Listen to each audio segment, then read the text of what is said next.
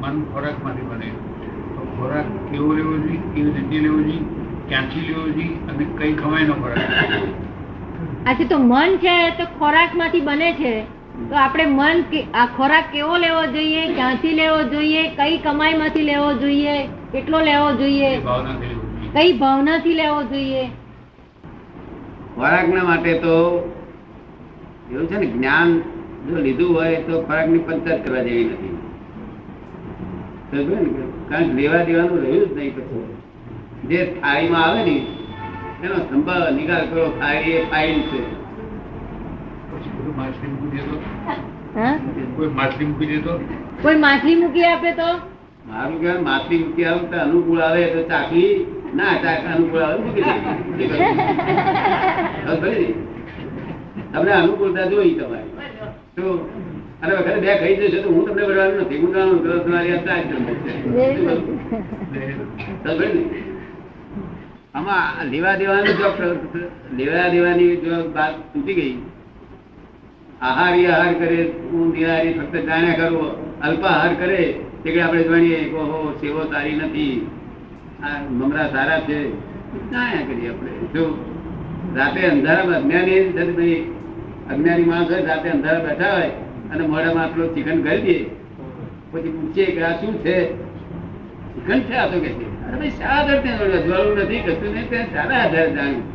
કારણ કે સારા તમે શું શું નહીં નાખ્યું છે. કારણ કે દહીં છે પણ જરા કટાશ વાળું સારું છે પણ તો અલા બીજું કઈ છે? તક નહીં ખાંડ છે. અલા બીજું કઈ? તક નહીં ઇલાયચી એવું છે અલા બીજું કઈ છે? તક જાવંત્રી લાગે છે. કેવી રીતે ખબર પડે છે બધી? અંધારામાં એ રીતે આત્મા થર્મોમીટર જેવો છે તર્ક માપ કરીએ આત્મા થર્મોમીટર જેવો છે. તમે પૂછતા શું જવાબ ભૂલી ગયો. એ કે ખોરાક કેવો લેવો જોઈએ? ખોરાક જો કદી જ્ઞાન ના લીધેલું હોય તેને હું એમ કહું કે ખોરાક જો લેવાની કરવાની ઈચ્છા થતી હોય તો છેલ્લામાં છેલ્લો ખોરાક જેને લાસ્ટ ક્વોલિટીનો કહેવામાં આવે છે. એ મનુષ્યનો મૌત છે. શું છે? છેલ્લામાં છેલ્લો. વર્જ્યમાં વર્જ્ય. તો પણ એ ખોરાક તો ગણાય ને, મનુષ્યનો ભૂખ્યો માણસ ને ભૂખ તો મટે જ ને. પણ એ વર્જ્ય છે? પછી એનાથી સેકન્ડ નંબર ઓછો વર્જ્ય હોય એવું આ જાનવરોનો ખોરાક. જાનવર પશુઓનો જે માંસાહારનો ખોરાક. ત્રીજે નંબર ઈડો આવે. ચોથે નંબર કંદમૂળ આવે. કંદમૂળ હવે આપણા હિન્દુસ્તાન લોકો ઈંડો સુધીના લોકો ઘણા ઘણા માણસો હિન્દુઓ છે ને. તે ઈંડાથી પર ગયેલા છે કેટલાક માણસો. કેટલાક ના ગયા હોય પણ અમુક માણસો હિન્દુઓમાં ભાગ નથી એમાં કઈ. આ ત્રણ પ્રકારનો આહાર હોય છે ઉપરના ત્રણ પ્રકારનો. કે આ કંદમૂળ પછી પદ્ધતિનો ખોરાક કંદમૂળ ના હોય, અને પદ્ધતિનો ખોરાક એટલે બધા શાક, રોટલી શાક બીજા બધા શાકો હોય ને બધા. એમ બધું પદ્ધત ઘી, ગોળ, દહીં, બધું ખાય. એ એ સેકન્ડ નંબર અને જેમાં ઘી, ગોળ ને એ બધું જેને જેને બહાર મૂકીએ, ગોળ મૂકીએ, તો બધી કીડીઓ ભેગી થાય, ના થાય? ઘી મૂકીએ તો ઘીમાં કીડીઓ ભેગી થઈ જાય. તો ને.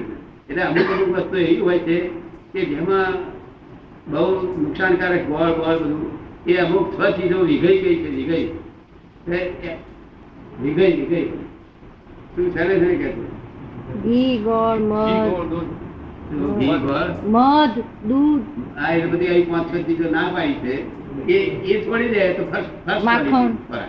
ઘી, ગોળ, એ છોડી ફર્સ્ટ ખોરાક. ના આ પ્રમાણે છે. એના ભાંગા. એમાં જે ભાંગો જેને પસંદ થાય? આ ભોગા જેના માટે ભગવાને પાડ્યા છે કે આવરણ તૂટે એટલા માટે. ભાઈ આવરણ તૂટ ન થાય. આમ આ જે ખોરાક છે તે ક્યાંથી કેવી રીતે મેળવવો? કઈ કમાણી કમાણીથી કેવી કમાણી થી લેવો? એ છે ને જ્ઞાન ના હોય તેને તો પ્રમાણિક કમાણી કહું?